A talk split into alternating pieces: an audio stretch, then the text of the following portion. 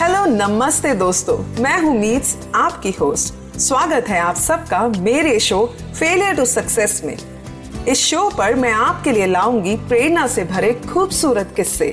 ढेर सारी सकारात्मकता और उन लोगों के जीवन की प्रेरणादायक कहानियाँ जिन्होंने अपने फेलियर्स को एक्सेप्ट किया, उनसे उभरे और अपने कदम सफलता की तरफ़ बढ़ाए। तो चलिए, बने रहिए मेरे साथ इस अनोखे और खूबसूरत सफ़र में।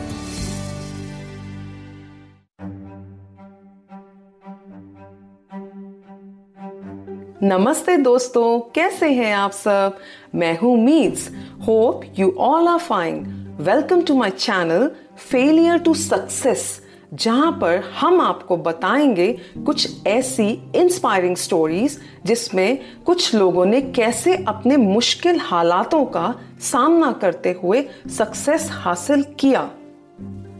दोस्तों, हम में से सबने यह कहावत ज़रूर सुनी होगी, कोशिश करने वालों की कभी हार नहीं होती। जी हाँ कोशिश करने वालों की कभी हार नहीं होती।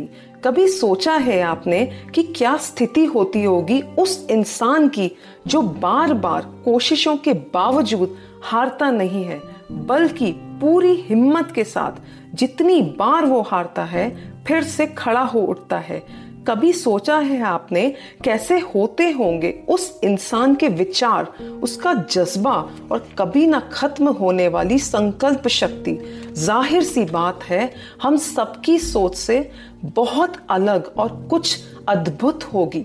दोस्तों, आज हम बात करेंगे एक ऐसे ही व्यक्ति की कहानी की, जिसने दुनिया से कुछ अलग सोचा और कैसे अपने कठिन हालातों से कभी हार नहीं मानी। दोस्तों, आज की इस डिजिटल दुनिया में आप सबको मालूम है, हम सब टेक्नोलॉजी पर कितना निर्भर रहते हैं।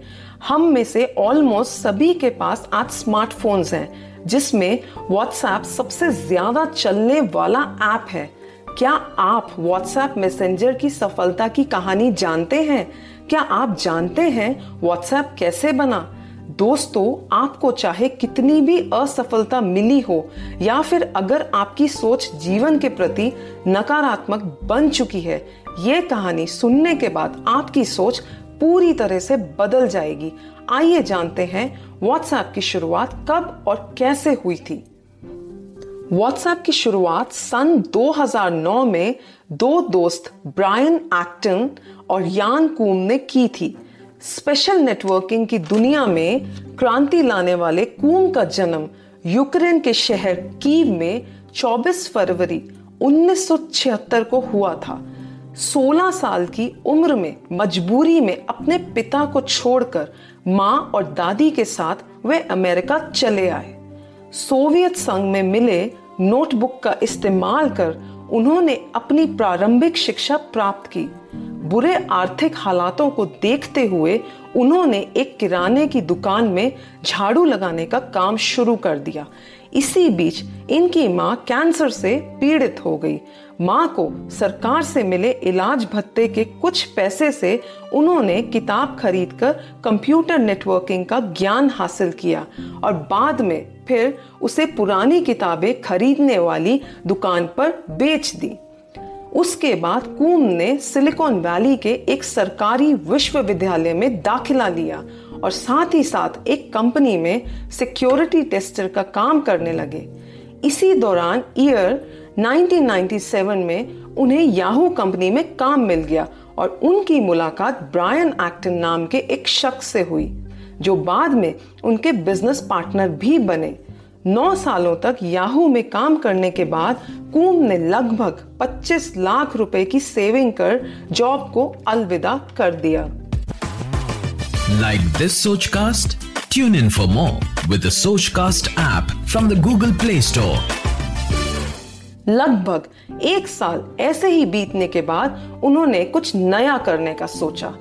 जनवरी 2009 में कूम ने एप्पल का आईफोन खरीदा। लेकिन उनके जिम की पॉलिसी के अनुसार वो अपना फ़ोन वहाँ इस्तेमाल नहीं कर पाते थे। फिर उन्होंने स्काइप का इस्तेमाल करना शुरू कर दिया, लेकिन एक दिन वह अपना पासवर्ड भूल गए।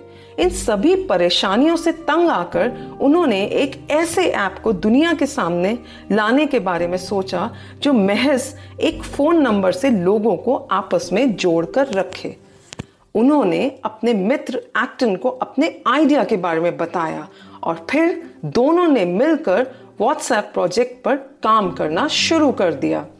साथ ही साथ दोनों किसी अच्छे कंपनी में जॉब की तलाश कर रहे थे, किंतु फेसबुक ट्विटर जैसी सारी कंपनियों ने इन्हें रिजेक्ट कर दिया, पर फिर भी इन्होंने हार नहीं मानी और मेहनत के साथ अपने काम पर लग गए।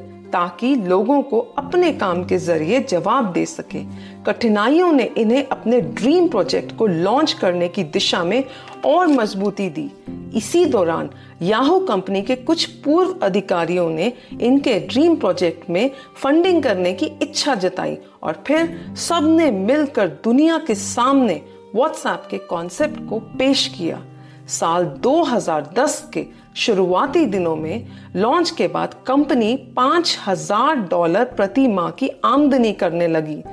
हालाँकि ये बहुत कम था, लेकिन साल 2011 में इस कॉन्सेप्ट ने सफलता की, ऐसी उड़ान भरी कि उस समय की सबसे famous social networking website Facebook के फाउंडर मार्क जकरबर्ग को भी सदमे में डाल दिया।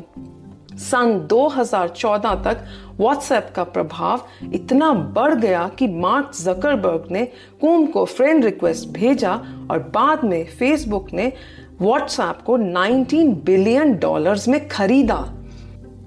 हैरानी की बात है एक्टन और कूम जिस कंपनी फेसबुक में नौकरी मांगने गए थे और जहाँ उनको रिजेक्शन फेस करनी पड़ी थी, आज वे उसी कंपनी के शेयर होल्डर्स बन गए। दोस्तों इसे कहते हैं आत्मविश्वास। जिस कंपनी में जॉब करने का उनका सपना था, वे उस कंपनी में शेयर होल्डर्स बन गए। है ना? मिसाल कायम कर देने वाली बात। दोस्तों, ये थी कहानी ब्रायन एक्टन और यान कून की। कई बार हम अपनी एक असफलता से निराश होकर थक कर बैठ जाते हैं। लेकिन हमें वो असफलता कुछ संदेश देना चाहती है और मौका भी देती है कि कैसे अपनी उस असफलता से हम अपने को पहले से भी अधिक मज़बूत बना सकते हैं। हम सबके अंदर बहुत क्षमताएँ हैं, उनको पहचानिए और एक नई ऊर्जा के साथ उठिए, आगे बढ़िए। आप भी ज़रूर यान कूम और ब्रायन एक्टन की तरह ज़रूर सफल होंगे। Thank you so much for listening to this story.